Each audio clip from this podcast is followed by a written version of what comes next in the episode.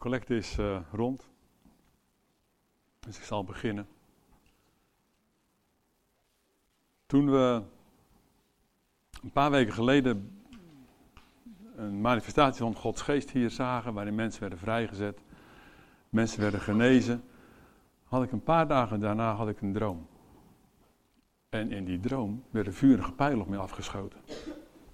En het is helemaal niet aan mij of zoals ik ben, dat ik dan ga wegschuilen. Ik ging zitten onder een afdak in een hokje. En ik denk, zo ben ik helemaal niet. Ik werd wakker. En Ria werd ook wakker. Ik zeg, Bleh! Hij is er ook wakker van. Ik was echt wakker. En ik zeg tegen Ria, wij moeten het schild van het geloof hanteren. Ik denk dat de droom niet alleen voor mij was, maar dat we met elkaar soms bang kunnen zijn wat er gebeurt. Situatie waarin we zitten, nieuwe situatie. De geest van God is aan het werk, worden mensen vrijgezet, kan beangstigend zijn. Gaat het wel, gaat het niet? Ik denk dat je niet bang hoeft te zijn. Ik denk dat God een fantastisch iets heeft gegeven waarom je niet bang hoeft te zijn. Een van de meest fantastische toespraken van de vorige eeuw was de toespraak van Churchill. 13 mei 1940. I have nothing to offer you than blood, sweat and tears. 1940 was het begin van de Tweede Wereldoorlog. Engeland stond onder grote, uh, grote moeite was daar en ze wisten de Duitsers komen. Maar we zullen gaan vechten, zei Churchill.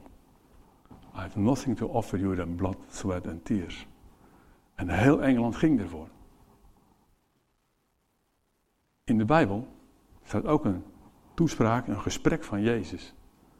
Waarin hij ons ook waarschuwt. Churchill had geen hoop. Die wist niet hoe het zou aflopen. Jezus geeft ons wel hoop. Matthäus 10. Ja. Ik zal een paar versen lezen, een paar versen samenvatten en weer een paar versen lezen. Je kan je eigen Bijbel pakken, je kan je, je smartphone pakken, je kan ook gewoon lui zijn. En lezen wat er op de, op de beamer staat. Net wat je zelf wilt. Matthäus 10 ga ik lezen. En een stuk uit Efeze 6. Bedenk wel. Dat zegt Jezus in een gesprek tegen zijn destijds nog discipelen. Bedenk wel. Ik zend jullie als schapen onder de wolven. Wees dus scherpzinnig als een slang, maar behoud de onschuld van een duif. Pas op voor de mensen, want ze zullen je voor het gerecht brengen, je geestelen in hun synagoge. Volgende tien versen vat ik samen. Komt hierop neer, je zult worden vervolgd, uitgeleverd aan de heidenen. Voor hen zal je getuigenis uit afleggen, maar je hoeft niet bezorgd te zijn. God zal je de woorden geven. Er zal je onrecht worden aangedaan. Vervolgens gaan we verder. Met wat de Bijbel zegt, want Jezus' woorden zijn veel beter dan mijn woorden. Wees niet bang. Wees niet bang. Voor hen die wel het lichaam, maar niet de ziel kunnen doden. Wees liever bang voor hem die in staat is en ziel en lichaam om te laten komen in de Gehenna. Wat kosten twee mussen? Zo goed als niets. Maar er valt er niet één dood neer als jullie vader het niet wil. Bij jullie, nou is God met mij heel erg snel klaar, bij jullie zijn zelfs alle haren op je hoofd geteld. Wees niet bang. Jullie zijn meer waard dan een hele zwerm mussen. Iedereen die mij erkennen zal bij de mensen, en ik ook, ik erkennen bij mijn vader in de hemel. Hij mij verloochent bij de mensen, zal ik ook verloochenen bij mijn vader in de hemel. Jezus zegt deze woorden tegen de, wat dan de twaalf apostelen zullen worden ter voorbereiding op wat komen gaat. Zijn grote opdracht is om de wereld te bereiken met het evangelie. Van de redding door zijn werk. En in deze opdracht laat hij zien dat hij weet hoe moeilijk het is. En het zal worden. Maar hij laat ook zien dat hij ten alle tijde bij je is. Dat je kostbaar bent in zijn ogen. In Efeze 6 werkt Paulus aan de hand van de voorbeelden in Jezaja 59 uit van hoe dat, hoe dat gaat, wat er voor nodig is, wat je nodig hebt om dat te kunnen doen. Jezaja 59 staat, gaat het over God zelf die redding brengt. Dat is de kleine samenvatting van een hoofdstuk in Jesaja 59. In het tweede brief, in het tweede deel van de brief aan de Efeze, waarschuwt Paulus tegen een onchristelijk leven. Hij waarschuwt tegen vuile taal, overspel, hebzucht en andere werken van de duisternis. In Efeze 5 gaat hij echt, en dat heb ik de vorige keer over gesproken samen met Ria, radicaal in tegen de destijds heersende opvattingen. Over man-vrouw, ouder-kind, meester-slaafverhouding. Radicaal anders. En hij wist, daar zullen vervolgingen overkomen. Paulus die heeft na die waarschuwingen, gaat hij verder met het woordje ten slotte. Terwijl, kortom. Of in elk geval, nou, nou, nadat ik alles wat verteld heb, het wordt moeilijk voor jullie, het wordt lastig voor jullie. Kan je iets zachter, ik hoor mezelf praten. Dat is voor jullie al vervelend, maar voor mij nog veel erger. Tot slotte, zoek uw kracht in de Heer. In de kracht van zijn macht. Trek de wapenrusting van God aan om stand te kunnen houden tegen de listen van de duivel. Onze strijd is niet gericht tegen mensen, maar tegen hemelse vorsten. De heersers en de machthebbers van de duisternis tegen kwade geesten in de hemelsferen. Eigenlijk zijn dit samengevat de woorden die Jezus zegt in Matthäus 10, die ik net gelezen heb. Maar Paulus koppelt daaraan de profetie in Jesaja 59. En boven dat stukje staat, zoals gezegd, de Heer redt en bevrijdt. We praten over goddelijke eigenschappen. Neem daarop de wapens van God op om weerstand te kunnen bieden op de dag van het kwaad. Om goed voorbereid stand te kunnen houden. Houd stand. Met de waarheid als gordel om uw heupen. De gerechtigheid als harnas om uw borst. De inzet voor het evangelie van vrede als sandalen voor uw voeten.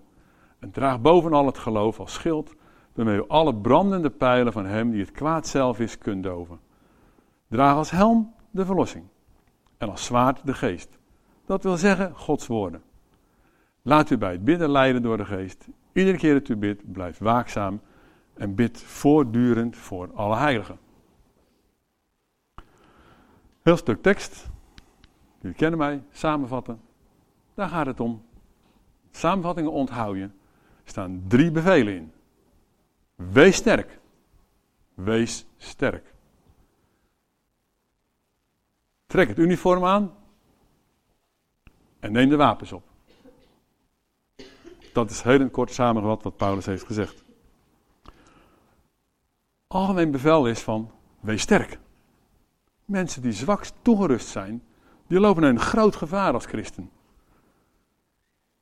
Maar, zoals gelezen, die weerbaarheid, het sterk zijn, bereik je niet in eigen kracht. Paulus roept ons op. Wees krachtig in de Heer. Jezus is onze enige krachtbron. Ik vond het zo heerlijk om vanmorgen eigenlijk alle liederen erover te laten gaan. Dat we die erover gingen. Jezus is onze krachtbron. De overwinning is aan Jezus. Worden niet gevraagd om naar de sportschool te gaan. Worden niet gevraagd om allerlei dingen te doen, te gaan oefenen, et cetera, et cetera. Het is niet zo dat je, hoe meer je oefent, hoe beter je bent. Je wordt geen beter christen als je meer oefent. Je wordt niet voller met de geest als je meer oefent. Jezus geeft. Jezus geeft. Wat jij ook doet, hoe jij ook inzet, Jezus geeft. Want laten we eerlijk zijn. Vaak zegt ons gevoel, als iemand zichtbaar door Gods geest is aangeraakt, dan, nou, diegene is toch wel dichter bij God gekomen. Of, uh, hey, je moet naar hem gaan om te bidden, want uh, zijn gebed heeft toch wel meer kracht, dat zie je toch?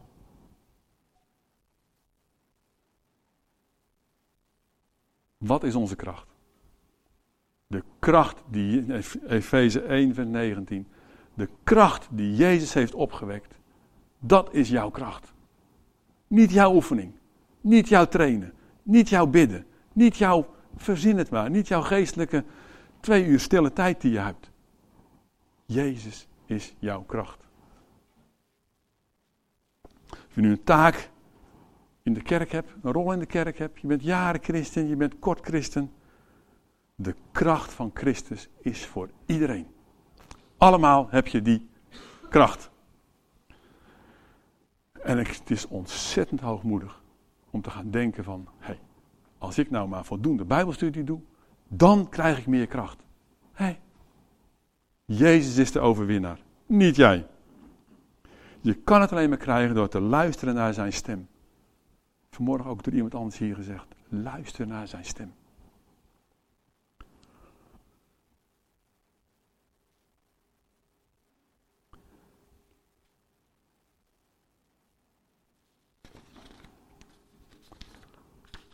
De tweede opdracht is, trek het uniform aan.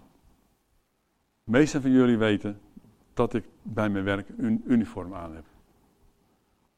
Ik ben ambulance hulpverlener. Dat uniform geeft mij uitstraling, geeft mij autoriteit. Als ik in burgerkleding, dit, dit pakje, bij een ongeval of een noodsituatie sta, moet ik eerst uitleggen wie ik ben. Ik moet uitleggen wat voor werk ik doe. En mensen kijken ontzettend kritisch naar wat ik allemaal aan het doen ben. Als ik in mijn ambulancepakje daar sta, komen mensen naar me toe. Hé, wat moet ik doen? Kom daar eens kijken, kom daar eens kijken. Als je een kledingstuk aandoet, neem je als het ware de autoriteit aan die daarbij hoort. En dat is wat Paulus ons toe oproept. Neem de wapenrusting op. De hele wapenrusting. Ik vind het heel triest wat gebeurd is in Brussel, laten we wel zijn. Maar daarin zag je heel goed wat het verschil is tussen een gewone wapenuitrusting en een zware wapenuitrusting. De politieagenten, en ik ben blij dat ik daar niet bij was, die de eerste huiszoeking gingen doen, die werden door de deur beschoten met een Kalashnikov. En gelukkig vielen er geen gewonden. Ze gingen terug. En wat kwam daar? De Special Forces. Die kwamen. De dienst speciale interventie, zoals het in België heet. Die kwam daar. Volledig toegerust. Kogelwerende vesten, helmen, nachtzicht, alles hadden ze. Goede wapens. Paulus roept ons op om dat soort kleding aan te doen. Niet de lichtgewapende, bewapende politieagent die aan de deur klopt van, mag ik even binnenkomen? Nee, de Special Forces. Daar roept Paulus ons toe op. We gaan namelijk in een hele moeilijke strijd terechtkomen.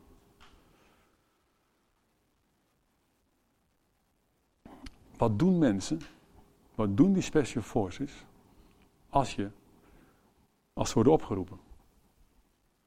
Die gaan staan en die controleren elkaar. hey, hoe is jouw wapenuitrusting? Heb je alles bij je? hey, de kogel weer in de vest zit niet goed. Bevragen wij elkaar als we de strijd aangaan, als we elkaar zien? Als je als special forces wat vergeet, dan ben je kwetsbaar. En niet alleen jij, maar als jij kwetsbaar bent, valt jouw plekje weg. En is de rest van het team ook kwetsbaar. God voorziet in die uitrusting. In het Oude Testament wordt God diverse malen genoemd als strijder. En de onderdelen van die uitrusting, die worden genoemd in Jezaja 59. En daar staan ze eigenlijk als goddelijke eigenschappen. Dus wat je eigenlijk doet, als je die wapenrusting opneemt, je neemt de goddelijke eigenschappen op je. Neem de wapens op. Dat is de derde opdracht.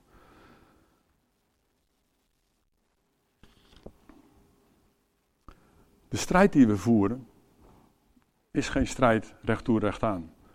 Zoals de in de destijds had in het, uh, in het wilde, wilde westen. Je kent het wel, die uh, cowboygevechten. Dan uh, gaat zo staan, de een staat daar, de ander staat daar. Eén keer schieten, raken of niet raken. Zo'n strijd is het niet.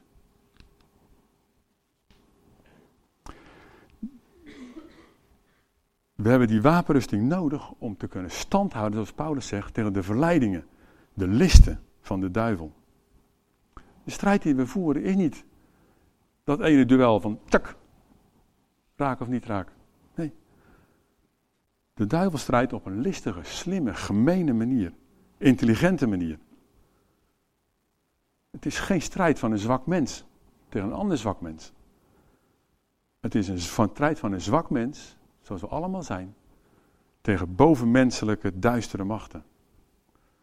En het woord dat Paulus hier gebruikt voor worsteling, wat ik gelezen heb, voor gevecht, is eigenlijk worsteling. Moet je denken bij worsteling van die van die Sumai-strijders, die grote bolle mensen, zou ik maar zeggen, die elkaar van om willen douwen. Bedenk eens een free fight gevecht. Zoals gezien hebben op de televisie. Ik ben blij dat ik daar niet tussen sta. We wel zijn. Dat gaat echt van dik houtzaag met planken. Zo'n worsteling gaat het om. We worden opgeroepen om zo'n worsteling aan te gaan. Wat betekent dat nou? Dat aan de ene kant je een zwaar, een zwaar bewapende uh, uitrusting mens moet hebben, zwaar toegerust mens met alle hele uitrustingstukken. Nou, dan kan je niet zoveel, want dan ben je vrij log en vrij traag. En aan de andere kant moet je daar een van man tot man gevecht houden. Het houdt in dat jij je niet kan verschuilen achter de groep. Jij kan je niet verschuilen achter de groep. Ook ik niet. We gaan een hoogst persoonlijke strijd aan. De Bijbel roept ons op tot een hoogst persoonlijke strijd. Bereid je daarop voor. Door de wapenrusting aan te doen.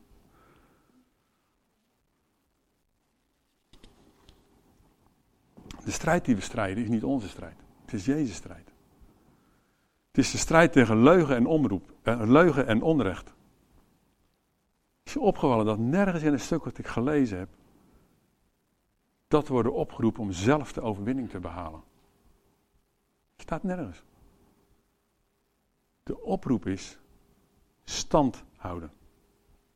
Houd stand. Houd stand. Tegenover de door Jezus overwonnen machten.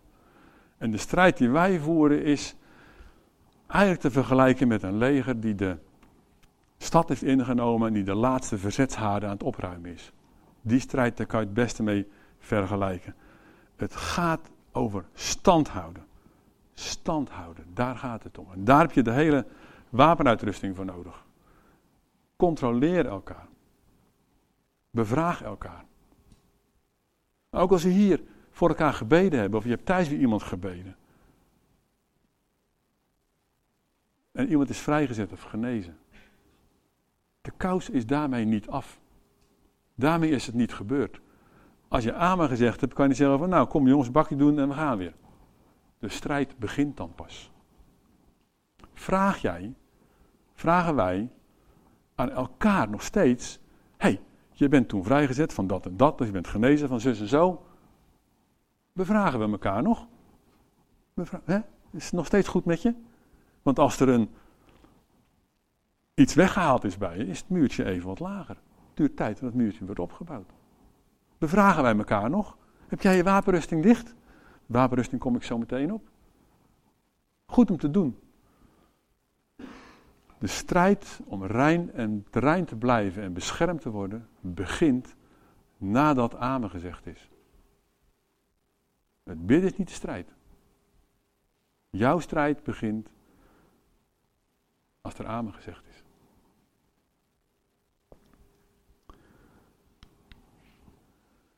Stand houden. Bedenk bij alles wat je leest over de wapenuitrusting dat de, de aanleiding is van Paulus om te schrijven: houd stand, houd stand, houd stand. Ook, ook wil jullie oproepen om stand te blijven houden. Ik benoem de, de, de punten één voor één. De gordel wordt gekoppeld aan de waarheid. De oudheid droegen mannen en ook soldaten lange kleren. En om snel te worden, te snel konden lopen, werd er een riem gepakt of een gordel en die werd de lange ruk, lange kleding werd opgebonden. De gordel van de waarheid. Wat is dat eigenlijk? De een zegt dit, de ander zegt dat. Maar ik denk als je de meeste uh, commentaren erop naleest, dat ik eigenlijk het meeste voel voor, voor niet zozeer de waarheid van het evangelie, maar de waarheid in jouw leven. Oprechtheid. Rechtschapenheid. Oude, ouderwetse woorden. John Stott zegt, integriteit. Als mensen over jou praten, zeggen ze dan, nou, als er iets wordt negatiefs over jou wordt gezegd, zeggen ze dan, ik kan me niet voorstellen dat hij, dat hij of zij dat gezegd heeft. Hij is zo integer. Zeggen ze dat over jou? Ben je integer? Doe je die waarheid aan?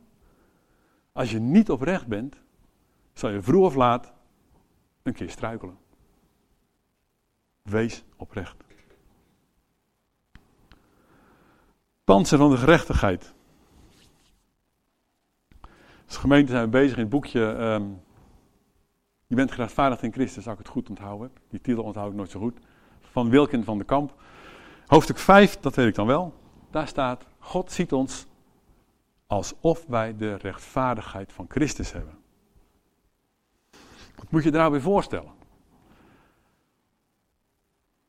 Je kan je, je kent misschien wel. Op de luchthaven kom je aanloop, je hebt je bagage op de band gelegd en jij gaat zelf door het poortje heen. Je wordt voor vertrek gecontroleerd. Bagage, je, je rugzakje, je bagagecabine zou ik maar zeggen, op de band leggen. En als je jezelf goed voorbereid hebt, kan je gewoon doorlopen. Nou, niks makkelijker dan dat, toch? Voorbereiding, daar gaat het om. Maar, vervolgens heb je ook het programma Border Security.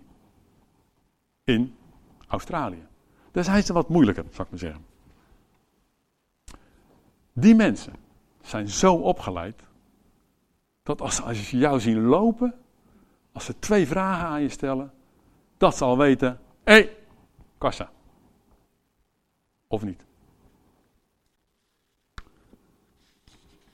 Als je in Christus,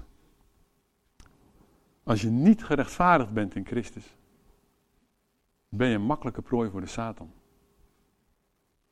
Die douanebeambten van Border Security, die zien al, als je uit de gate komt lopen, of uit de, aankomt lopen, van hé, hey, die moeten we hebben, die moeten we hebben, die kunnen we laten lopen.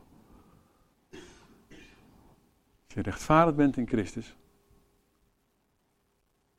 kan je gewoon doorlopen. Heb je geen zwakheid. Het schoeisel, de bereidheid.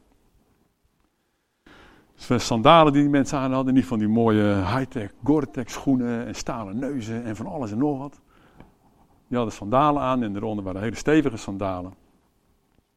Met wat spijkertjes eronder om stevig te blijven staan. Ze waren geschikt voor lange marsen maar ook om stevig te blijven staan. In het kader van stand houden heb je geen lange mars nodig. In het kader van stand houden moet je goed profiel onder je schoenen hebben. Maar heel graag bergwandelen, dat vind ik ontzettend leuk. Maar als het profiel eraf is, dan is het niet zo leuk meer. Stand houden, daar gaat het om. In het gevecht moet je stand houden. Waarop sta je dan? Waarop zou jij staan als? Met je schoenen. Waar sta je op? Zegt Paulus ook. Je staat op basis van het evangelie van de vrede. over nagedacht? Met andere woorden staat daar, blijf in de eerste liefde. En laat het zien. Op zo'n manier blijf, hou je stand. Het schild, het geloof, een van de gevaarlijkste wapens destijds was de brandende pijl. Gemeen ding. Je had en een vleeswond en een brandwond. Niet fijn. Maar het laat zien hoe geraffineerd de duivel te werk gaat. Om ons die pijlen af te werken, af te, te weren, hadden de soldaten een grote schild die het lichaam bedekte. Ons schild is het geloof in Jezus Christus, ons geloofsvertrouwen. Dagelijks moet je dat beoefenen. Neem dagelijks je schild op. Toen ik wakker werd, dacht ik van, ik moet dagelijks uitspreken, Jezus, ik vertrouw op u. Ik vertrouw op u.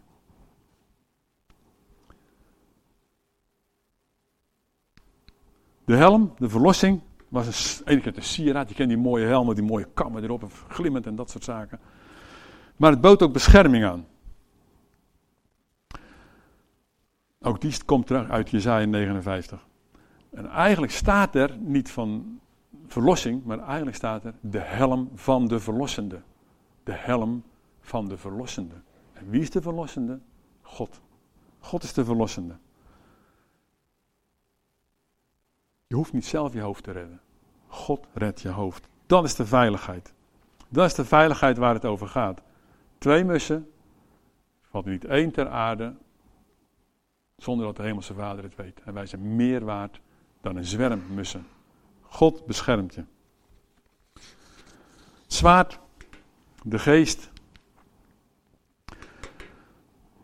Doe mij nou een lang en een kort zwaard. Nou, Paulus spreekt hier over het korte zwaardje. Pas bij het verdedigen van je eigen standplaats tegen de aanvallen. Verdedig jij jezelf tegen de aanvallen. En hoe doe je dat? In de Bijbel is het, is het woord van God het wapen. In het Nieuw Testament is het gesproken woord het, woord van, het, het wapen van God. Je getuigenis. Dat is het wapen waarmee je overeind houdt. Dat is de wapenrusting. Dus de volledige wapenrusting bestaat uit integriteit, gerechtigheid, vrede, geloof, de verlossing en het woord van God. Deze dingen zijn garant voor stand houden. Het is jouw verantwoordelijkheid of je ze aandoet, ja of nee. Maar weet wel, het is de enige manier om stand te houden. Paulus gaat verder en over het gebed, en daar zou ik dolgraag verder over willen gaan, maar gezien de tijd kan dat niet. Ik weet wel dat we vanavond gaan bidden in de poort. En daar kunnen we heer laten zien hoe we het kunnen bidden, ons kunnen laten leiden door de Heilige Geest. Iedere situatie in het leven is een gelegenheid tot gebed.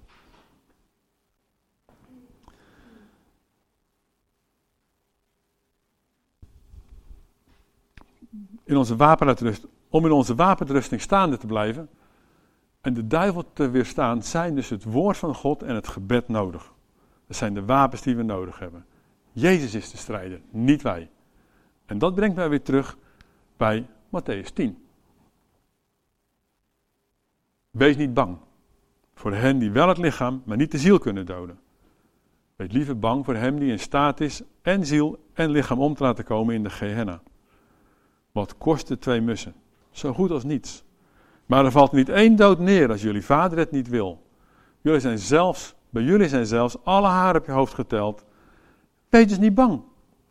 Jullie zijn meer waard dan een hele zwerm mussen. Iedereen die mij zal erkennen bij de mensen, zal ik erkennen bij mijn Vader in de hemel. Je bent veilig bij God. Wat er ook gebeurt. Er gebeurt veel in de kerk deze weken. Gods geest is aan het werk. Er is een strijd gaande.